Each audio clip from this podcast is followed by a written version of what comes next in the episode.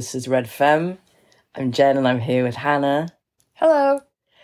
And this is a very ill edition of the Red Femme podcast. That's why my voice sounds like it does. It's not just that I've been taking testosterone for six months. and this is its a cumulative effect. It's that I am we're both under the weather in different ways. I have gastroenteritis, and Jen has whatever this is. It's a very bad cold. Yeah. So, we will persist anyway and try and tackle today's topic, which is bimboism. Yes. So, this is a concept that Hannah has spoken about at length on TikTok. And to kick things off, I'm going to play the TikTok, but I'll speak over the bit that just has text. Right. So, it starts with you'll hear some music and then Hannah speaks, but it starts with me age 15 to 19 in an unquenchable thirst for truth and knowledge, which only led to despair and depression. So there's a photo of a, a young woman with that text over it about how she used to be like a bookworm right. and that it didn't work out or whatever. yeah. And then Hannah explains the concept of bimboism in the TikTok. So there's that. And then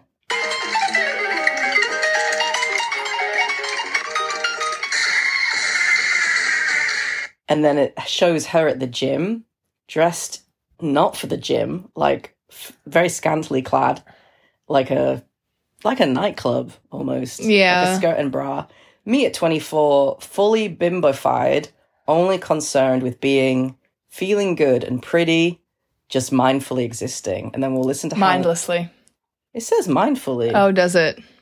Okay. but yeah, Yeah. same. and uh, so we'll listen to Hannah's explanation on TikTok and then we'll discuss it here what bimboism is. So I've been seeing more of this sentiment online. Women and girls expressing that they're just not interested in intellectual pursuits. It's not that they're not intelligent, it's that they're making a conscious choice to withdraw. And instead, they're investing in things that they consider to be more valuable to their quality of life, namely sex and sexuality. And it made me think this isn't the first time in history this has happened. So the first wave of feminism really was about women getting the right to vote, but it was also about women entering education. After the first wave, many women's universities popped up, particularly in the United States. And it was considered normal and socially valuable for women to be educated.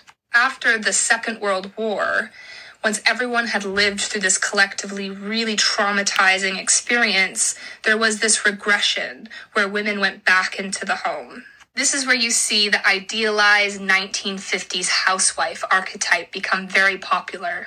Betty Friedan in 1963 wrote a book called The Feminine Mystique, and it was one of the books that really kicked off second wave feminism. And her theory was was that because people had lived through this collectively traumatizing experience, they wanted to have like nice, cozy experiences of domesticity in the home. And the housewife archetype was very much part of that. So women would attend universities and become educated, but they weren't really interested in the content. So Betty Friedan visited these women's universities and spoke to the professors about what they were seeing. A quote from one of these professors is They're bright enough, they have to be to get here at all now, but they just won't let themselves get interested. They seem to feel it'll get in the way when they marry the young executive and raise all those childrens in the suburbs. It just makes me think haven't we all gone through a collectively traumatizing experience recently? In March 2020, we a lot of us thought we were going to die of a plague. There's a massive economic recession happening. There's a huge amount of war and political instability.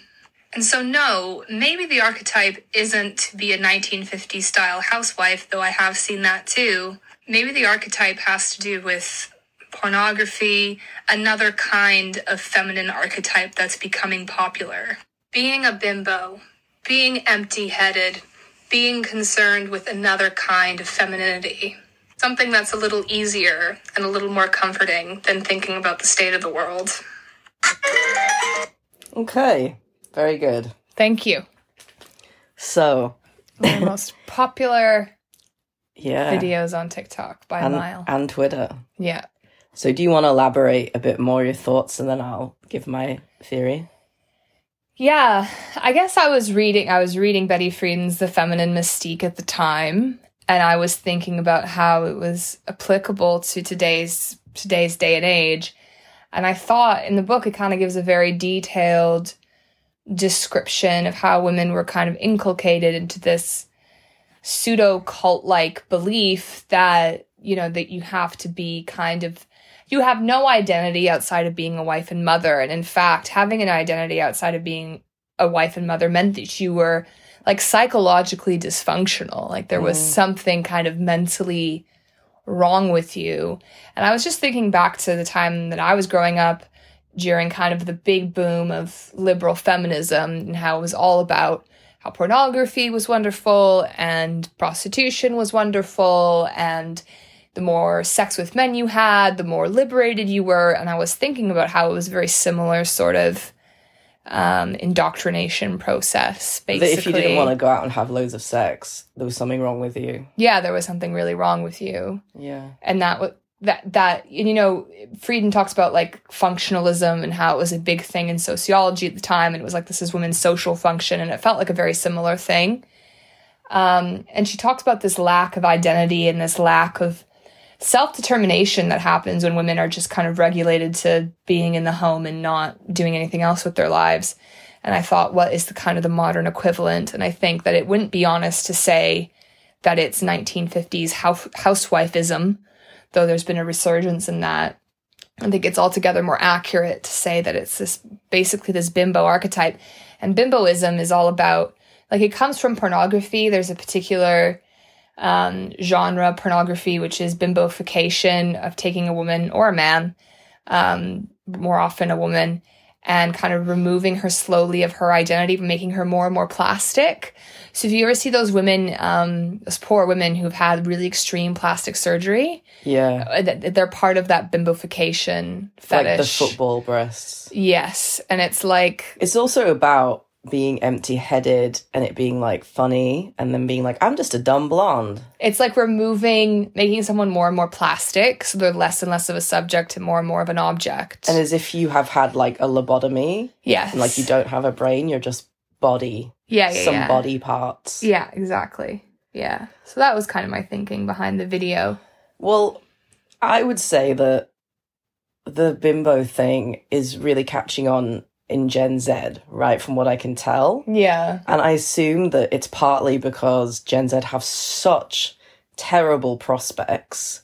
I know we bang on about this all the time, but it's true. And that part of that is just getting to the point where you're like, I I can't care about this anymore. It's just better not to think. So for me, the the bimbo thing is about disassociation, Yeah. And it's about being like, lol, whatever. Yes. So millennials were always this kind of like earnest type, but we knew the world was like crashing around us. So if you go back to all of the music in like 2010, 2012, it was all like, we're gonna party all night, even though we've got all these problems and no money, but we're here in the club. Whereas Gen Z is just like doomer pop. Yeah. It's all about death, loneliness, anxiety, pain. Yeah. Yeah. Some of the stuff you play me, I just can't believe that that's that's played in. I don't know what kind of nightclubs that's played in, but like really kind of grim Yeah. stuff, you know. Yeah.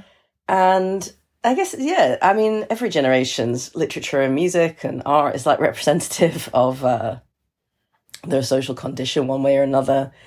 And yeah, for me, the bimbo thing is really about desensitization and disassociation.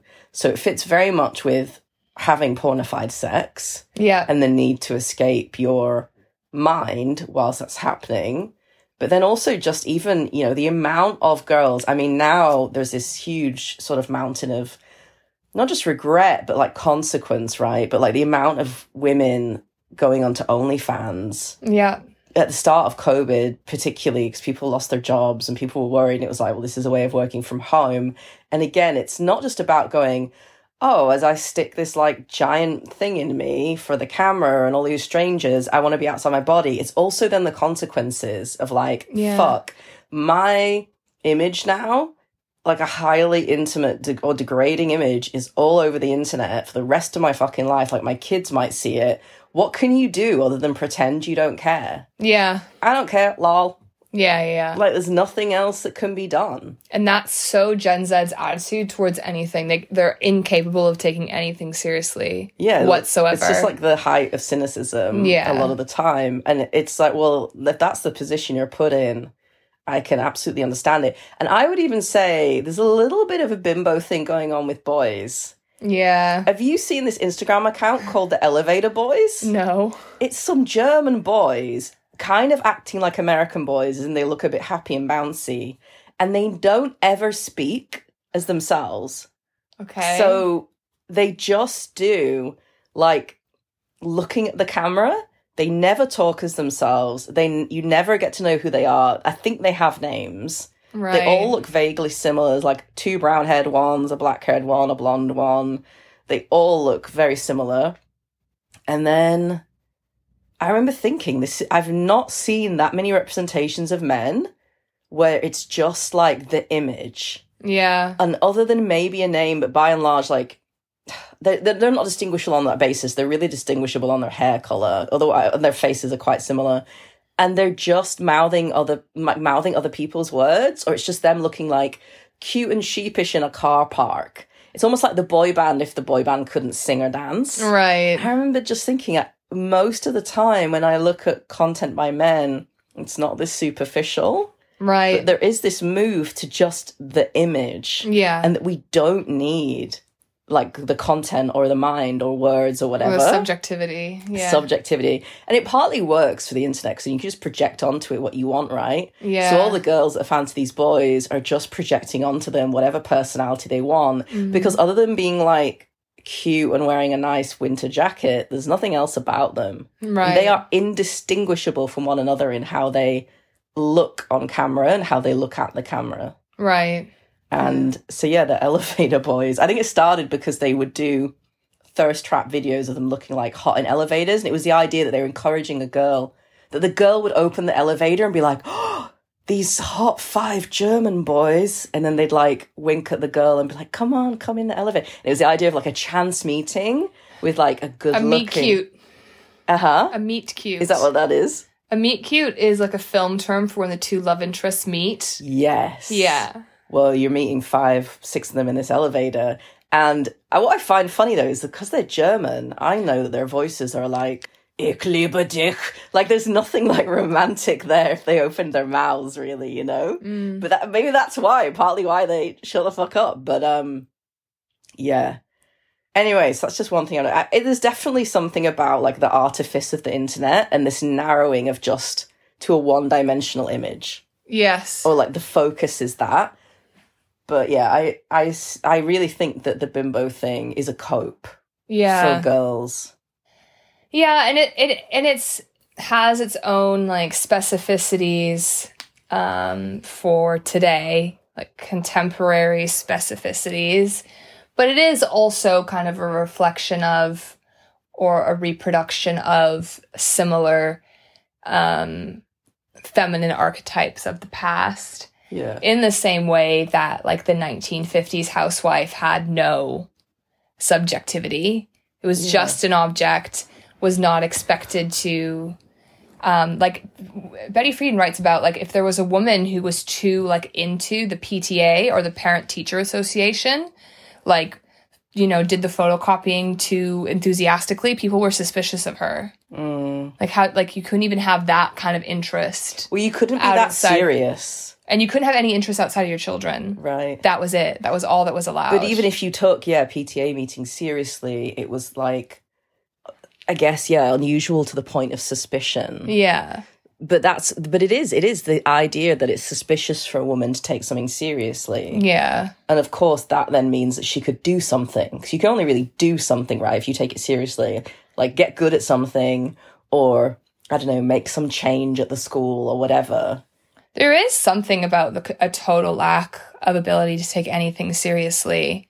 That's really, really, really toxic. It's it's a defense that a lot of teenagers use. but it's just being extended Yeah, further yeah, and yeah. further into adulthood. It's crazy. Someone recommended a book to me on TikTok. I think it was called Laughing Ourselves to Death, like the failure to take anything seriously. I, I don't need to Google it specifically to see who wrote it, but it's um Yeah, I mean, It's it's usually a defense by teenagers in the, the kind of face of despair, usually at authority figures that do not wish them well or that they can't see the well that authority figures may be trying to enact. But I certainly used it with teachers that I thought were to no benefit. And that's mm. when they start trying to go like, you'll get an F in this subject if you don't start taking this seriously. And then you just kind of smirk yeah, but it's like it's like that but then like folded out and opened yeah basically into like your whole personality. But i should say a classic example of this and it's a millennial one actually would be paris hilton. Yeah, it's like the Paris but she but she adopted that as a intentionally. she said that Yeah. she was like and it was partly to keep her guard up yeah, but she said you know this is how people wanted photos of me i didn't have to do much no one really wanted to hear what i had to say and then i got like that show i don't remember its name the Sweet Life. The Sweet Life with her and uh, Was it called The Nicole Life? Richie. Or that was a Disney show. This is Jen a week later. Having Googled, the show is actually called The Simple Life, not The Sweet Life.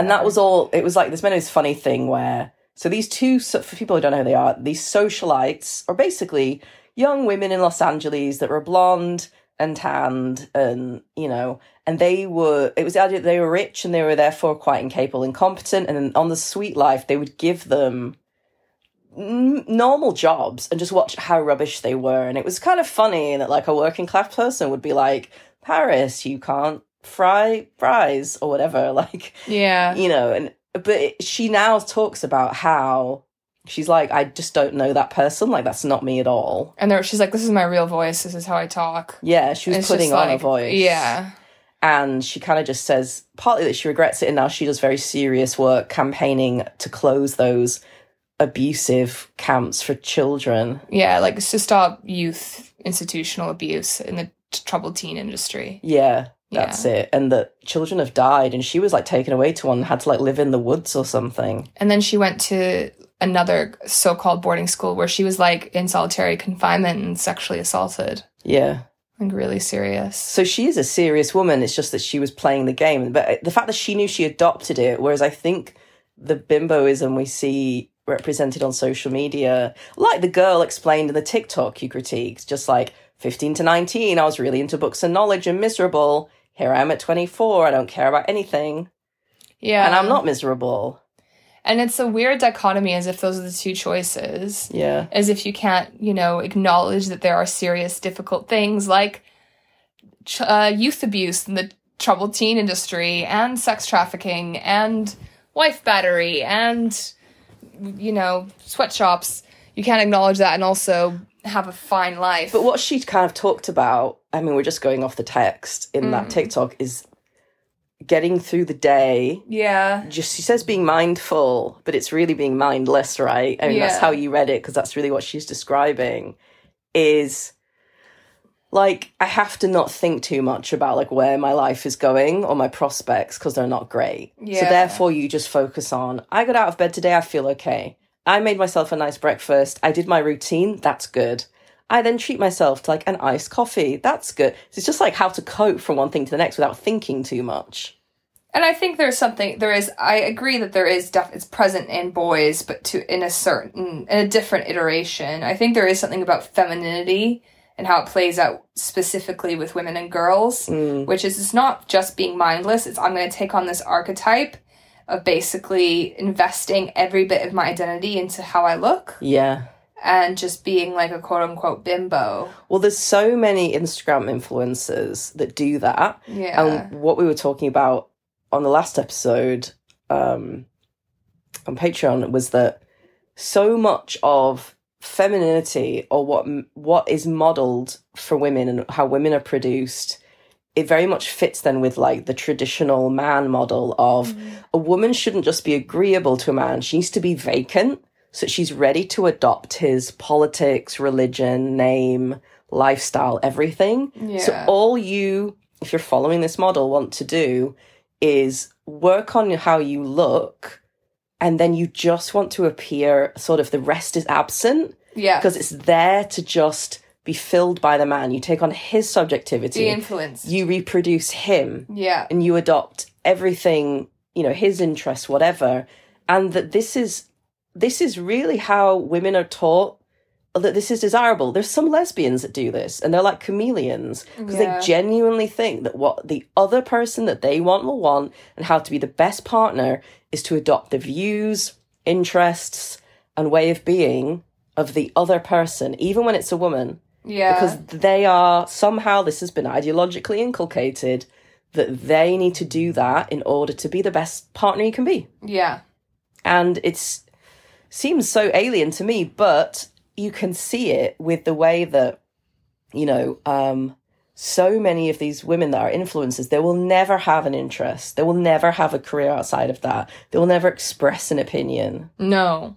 It's also about how dangerous it is to express an opinion. yes You know, that's not, it's so weird. They're so agreement seeking. It's what do we think of this? What do we think of that? Like it's all about um, what is the hive mind saying so I can then reflect that. yeah And every once in a while, someone will come out with a contra opinion, some brave soul, and everyone will go, "Oh, actually, they're right," and they'll all kind of switch over to whatever Yeah, that yeah. person's and the has tri- said. the tribal allegiance switches I mean, cancel culture is an overused term, but I really think it's a reflection of that. If you were to go, actually, I disagree, I don't know, on whatever particular thing, that is not rewarded. Like individuality in that particular way is not reward, or intellectual curiosity is not rewarded. well especially not in women. You just have to accept what's being told to you. yeah. kind of by the hive mind. And whatever hive mind you are and i think in the united states if we think of like the united states as like a center of culture it's very much what the blue versus red hive mind says. Mm, you know that's the two hive minds and it's where do you fit into that kind of like matrix of thought. Yeah yeah like uh, the amount of people americans always assume i'm a, I'm a conservative Al always really always always always always with this accent with me talking about like i don't know how the workers should own the means of production sometimes i'll get like They think you're a conservative even on that. 100% They don't recognize you're a Marxist. Every single- Well, I mean, maybe not me and specifically using that terminology, but I think I'm pretty clear that I'm a socialist in everything, every single Everything thing I yeah, do. yeah.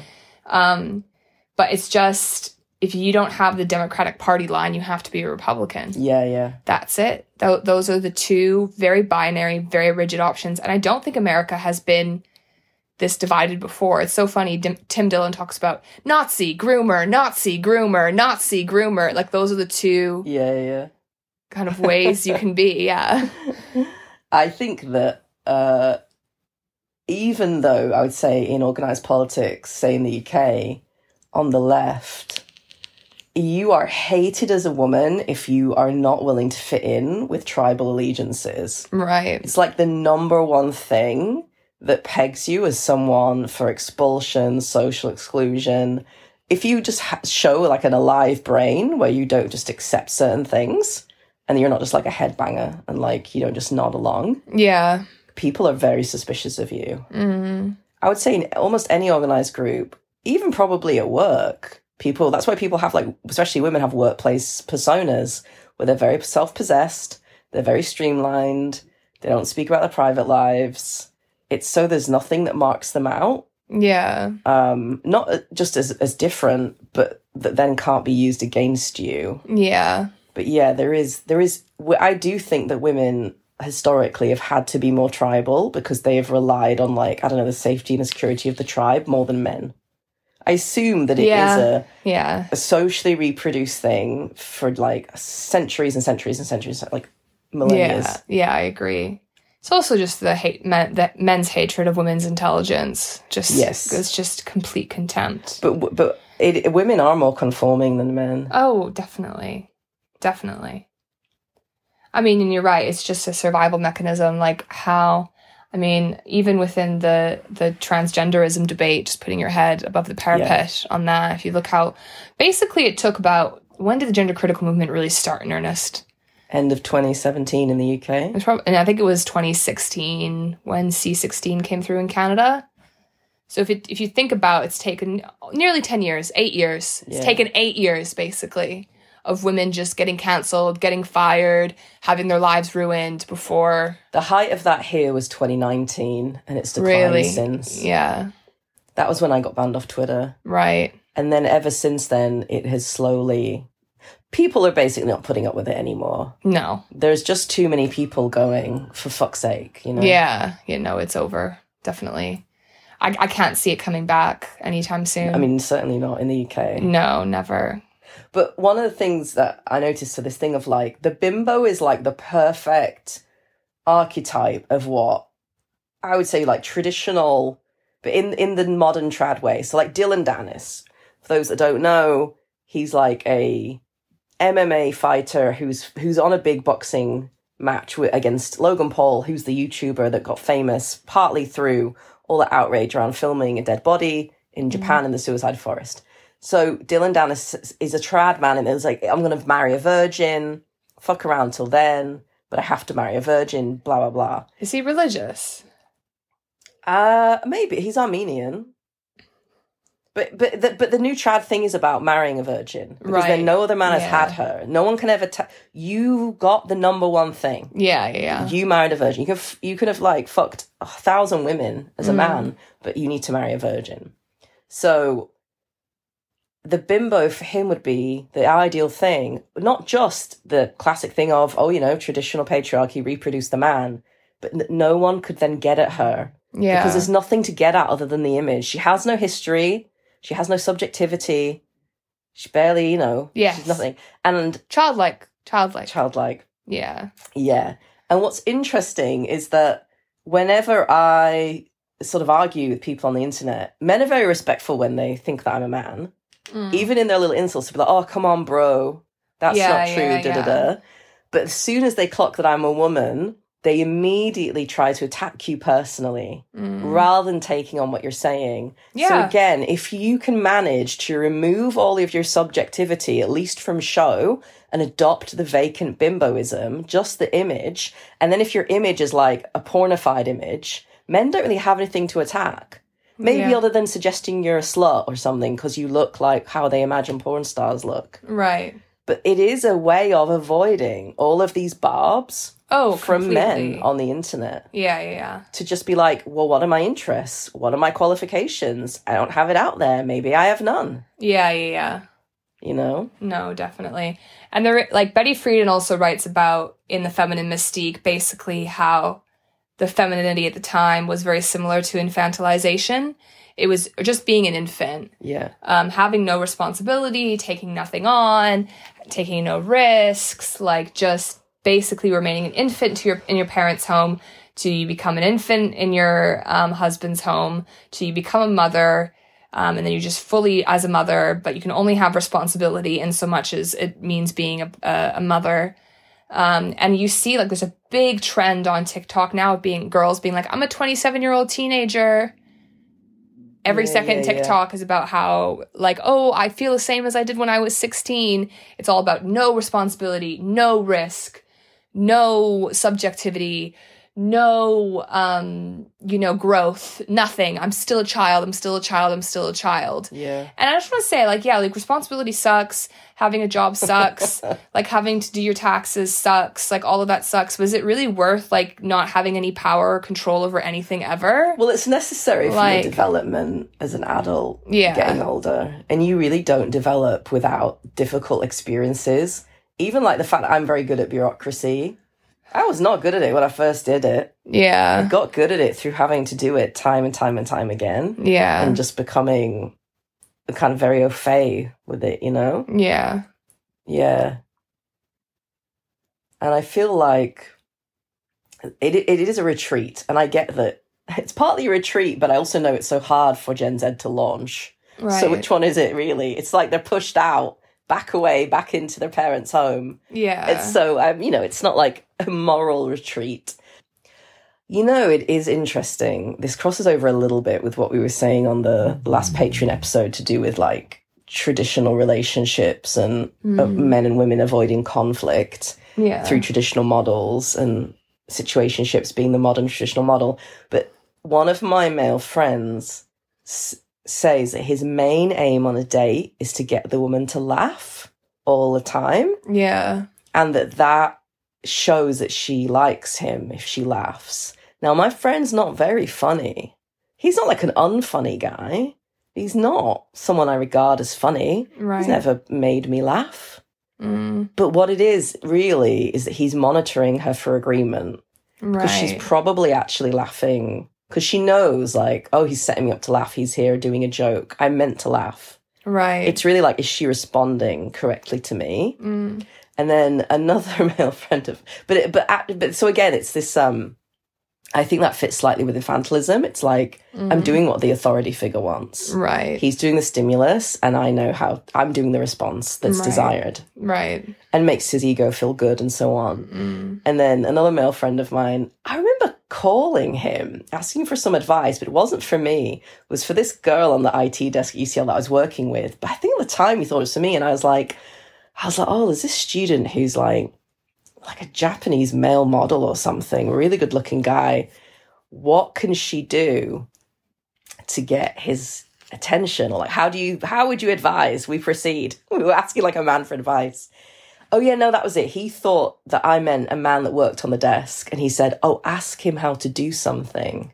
mm, Like, ask him for help and let him problem solve for you. yeah. And I said, "Oh no, no, no! Actually, he's like a student that sh- she's on the desk, but he's a student that she, you know, they were both students, but you know what I mean."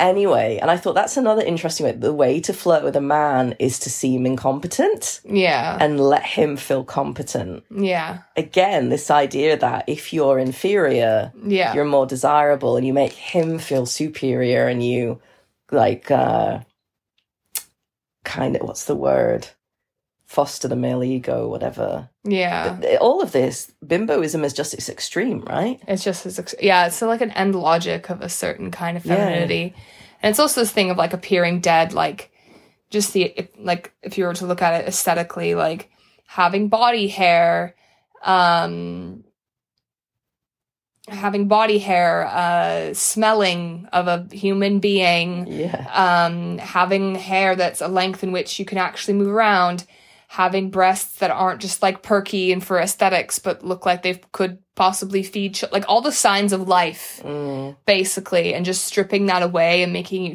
like it's actually the most unfeminine thing or the most unwomanly thing. yeah It's like removing all the bits of of womanhood from a woman. well it's like that thing that only women get cellulite Yeah. whereas i'm sure those women would be photoshopping any cellulite out of their pictures yeah, of course. Yeah.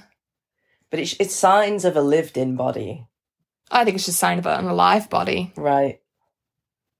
Yeah. Because Yeah. you, you, no woman has very few women on planet earth have bleach blonde hair. Mm, very few women have no body hair. If any grown women have no body hair. Yeah. No woman wants to walk around or women like even the clothing is all about restriction and keeping yourself smaller not being able to move You know, the other thing I've seen is Andrew Tate also talks about this. And he says the best thing you can do for a woman is just take her out and she doesn't have to think about anything. yeah And I've seen loads of TikToks where a woman will say, I love going on dates with my boyfriend because I just have to get in the car and I don't have to think about anything. I don't bring my bag. I don't bring my keys. I don't bring it. I just sit in the car and he handles everything. He decides where we go. He decides what we do. And then, you know, takes me home, whatever. Mm. And it's this idea that, again, that you can just be like a passenger yeah and you can just hand over the reins to the thoughtful being. And otherwise, you're just along for the ride and you you can literally be brainless in that moment It's like that documentary they did. Was it Vice or some similar outfit? Did a documentary on like white supremacist groups. And there was a woman, you watched it, we watched it together, I think. And there was a woman who was part of an American white supremacist group whose boyfriend was a fascist. And she got into like the fascist subculture. Um, and basically she left us, left it and now become, became like an anti-racist person. And she was saying like, oh, when I was in that world, I didn't have to think about anything. I didn't have any responsibility for anything. He was just in charge of Mm. of everything. And he was like, she was like, that was quite easy. i mean i can imagine how for like a few days maybe like you can be like well I just hate being told what to do though. oh yeah if it involves that but it's a bit like if someone just ta- you know takes you on a trip and is like don't worry everything's taken care of you can be like okay that's nice though i'm somebody who would be like okay but let me double i need to check the itinerary or something but i can understand the appeal of that thing of like you're just taken care of Right. But if that also then involves being told what to do, I it diminishes it, and it's also very short lived Yeah. because you you have to check basically like okay, but where are we going? But ultimately, women are subjects, so resentment resentment appears, and that's why so many divorces are initiated by women. Yeah, You just reach a limit of what you can take.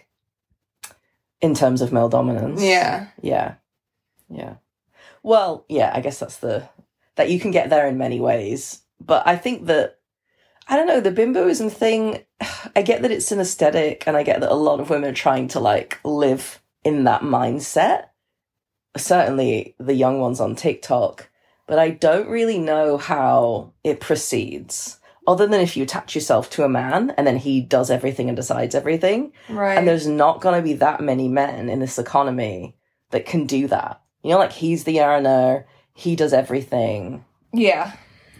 Um, no, it's not. It's not really possible. No. No. no. So what's the end goal? Is like eventually you will have to get a job, you might have to get a qualification Yeah. and take something seriously. Yeah. That's the main thing. It's about being able to just be like, haha, lol, like I don't have to take anything seriously. So therefore nothing matters too much. Yeah. It's just like total nihilism of Gen Z. Yeah. They're really nihilistic. Well, I guess the the world is ending.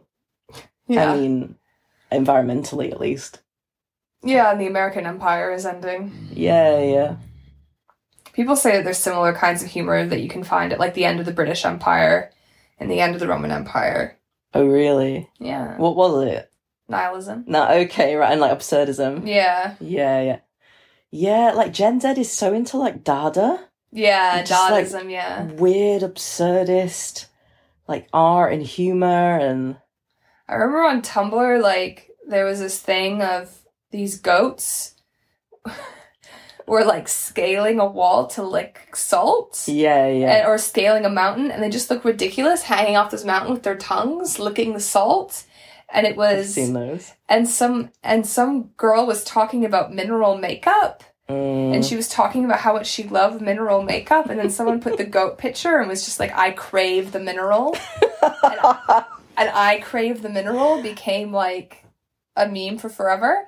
But like I, I feel like that's not even absurd enough. That's I feel like Mm. that's a bit millennial. oh no, that's It's like, like- the first layer. And then there'll be like four other layers. yeah, there'll be like eventually 47 other layers of irony that Yeah. you have to know every meme in order to get the final one. yeah, and recognize it in its final form. yeah, Yeah, no, that is the sort of humor. And look, sometimes people think we talk about the internet too much. do they? A little bit. I've seen some comments, but it's like people don't get like this is where culture and politics is happening now. Yeah, Like I'm sorry, but it's true. We're gonna do another episode probably next week on the state of the left and how so many organizations are just fake. Yeah. They have no rules, they have no membership, they're not real. It's all a Potemkin village. yeah, But what's real, weirdly enough, is like the meta space of the internet. yeah. That's what's actually impacting people's ideas and weirdly enough their lifestyles. yeah, yeah, yeah. It's true. I mean, I don't know how people don't realize that. It's because for some people they don't have that relationship with the internet because they're over 40. Even for somebody over 30, I don't have the same relationship with the internet as like young people in their 20s do. Mm. Think about like our friend Joe, who was like, I can't uh, eat a meal on my own. I have to have like a video there for company. There's this there's this picture there this this this young girl or young woman girl took a picture of her mom and I think she was like filing taxes no she was like signing checks for something like paper checks um, and like going through her accounts and signing the proper checks and she was like I could not do this task if I didn't have a video essay in the background about the history of Disneyland or something. I have no idea how she's doing this. And I asked her, and she said, I just get on with the task at hand. and I could not believe it. No. But you also, but it's also the um, attention economy thing. Yeah. I really think it's a good thing that they're banning in the UK Phones in schools. phones in schools. And it sounds like horrible and like you're being kind of a meanie. But like teachers are reporting that kids are like two to three years behind developmentally. Yeah. Will that be COVID though? It'll be COVID, but I also am completely convinced it's the iPads and the iPhones and ri- putting kids in front of iPads, which is mm. like sounds like a shaming parents thing. It's not even that. I understand that parents are very busy, but the fact that children can't pay attention to a TikTok video without a parallel TikTok video beside it, distracting them with some other mindless task. Yeah. Can you imagine them trying to pay attention to long division? It would just be impossible. Yeah, I mean, I, I think that we were put in front of the TV a lot as children, but that had Yeah. narratives. Yeah. And it, it- wasn't like a scrolling thing where you just immediately go to the next thing when you got bored. No, and you had to pay attention for 15 minutes till the ad break, Yeah. at least. But yeah. In Canada, it was seven minutes. Oh my God. Yeah, I remember once when I was in America, I just. They had adverts constantly. I was like, there's been five minutes of the show. I know. It's It was minutes. awful. It was seven minutes and 30 seconds. It fucks up the show. yeah. Yeah. But um no, this whole thing of like I need like a mukbang of someone eating so that I can eat or I'm anxious. I need some ASMR going Yeah. to like soothe me on public transport. It's just it's strange. Yeah. But there is, there is, there are like weird dimensions. I had to ask a Gen Z, like, why do you all love text on videos? And actually, it's so they can, because sometimes you can't have sound, like if you're on the bus. It's a way to be connected to your phone constantly. So that in class, say, you can just watch a video and it's got the text on it.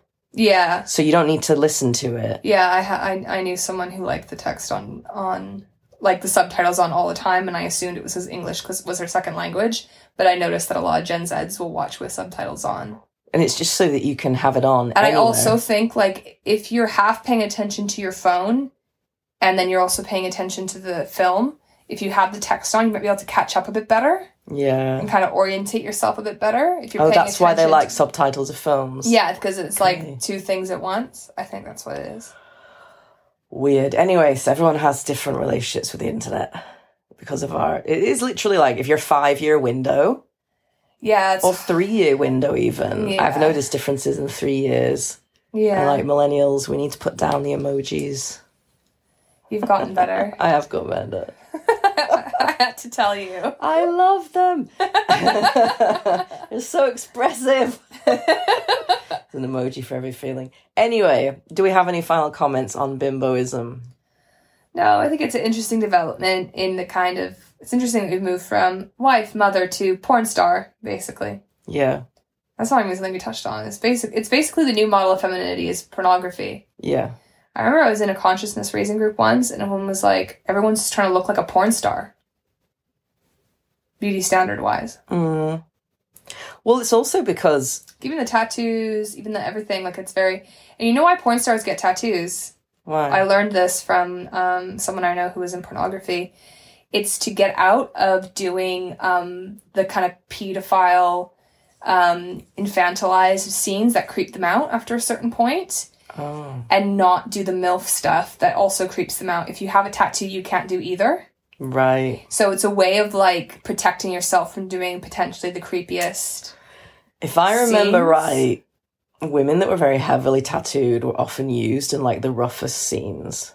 Yeah, I think it's a way of like because often the the arc is like girl next door, barely eighteen, and then when Yeah. you get out of that, you can um, do rougher stuff, and then you can get into milf. Right. So I think it's a way of being like, okay, I'm out of the eighteen, just barely eighteen stuff. Well, I also think that nowadays it's partly because so many people expect sex to be like porn. Yeah, Then you have to, I guess, look the part. yeah. Well, I just think it's the beauty standards. I mean, more people watch pornography than they do television. There are a lot of like women, like normal women, like teachers, police officers, whatever, that like get BBLs. Yeah, it's like trying. Yeah, yeah. And And the nails and the, and the hair yeah. extensions and the, and the style of makeup and everything. Yeah. yeah. I don't even think a lot of them know what they're doing. No, they just know that that's the look they want. Yeah. Yeah. No, it's definitely uh, the look that circulates. Mm. Yeah. Well, that's our take. That the new archetype is bimboism. And I guess there's the bimbofication porn for men Yeah, that makes them that makes them yeah, because they think that's what a woman is, right? Yeah, yeah, yeah. So it is that this mindless just like like it's almost like a machine without even a ghost in it. yeah, yeah. Just like this this vacant body is is what a woman is. and that's like a lot of sissy hypno porn. Well, isn't that exactly what Andrea Chu, that guy, said? It's Andrea like, Long Chu. yeah, just that a woman is just a gaping asshole waiting Yeah. to be fucked. Yeah, that's what he said. That that is it. If your subjectivity is like you're just concave, you're just a receptacle, you're there to be filled by male subjectivity, Yeah. and filled by a male penis too. All of that then is exactly what we're talking about, where women believe that they'll they'll be at their most desirable in just being absent and adopting the other, adopting their subjectivity, their interests, their way of being. And for men, it's humiliating, and that's why they start doing it full time. It's like a full time humiliation fetish. yeah, Yeah. yeah, and then they get convinced that they're women because they think that's what a woman is. Yeah. a woman is someone who gets off on being a void Yeah. and being humiliated for it. yeah. Honestly, historians would not have predicted No. this is where we're going in culture. I don't want to get too like cocky with the whole trans is over, but the opinion polls are pretty clear. I'm I'm a bit worried that we're going to get a bit too complacent, but anyway. well, I'm not keep sure that. I'm not sure sissy porn is over. So those I men- worry about a backlash to the backlash, so we'll see. Well, don't worry about that yet. I don't think that's true. No, No, I think it'll be really dead in the ground when the LGBT sector drops it. I mean Stonewall haven't said anything today about the news that the NHS is going is going to have single sex wards. No, they're all just like crying at their desks, Yeah, thinking, "When do we do the U turn? When do we save our careers?" I know. I mean, if I got the new job at Stonewall, I would drop kick the transgender issue into the stratosphere. Be Well- like, goodbye. Yeah. Anyway, I've heard I've heard rumors about why Nancy Kelly left. Cause she fucked. No, it. I heard that there is a more radical trans sector in Stonewall that wanted a trans CEO. Oh, ha ha ha. Good luck with that. They're going to have So a trans CEO. They're so going to be buried in the grave. They're fully like, like, burning the village to the ground to Oh, save the village. Completely. Okay, well, interesting. All right. All right. Tune in next week. Tune in next week. Thank you. Bye bye. Bye.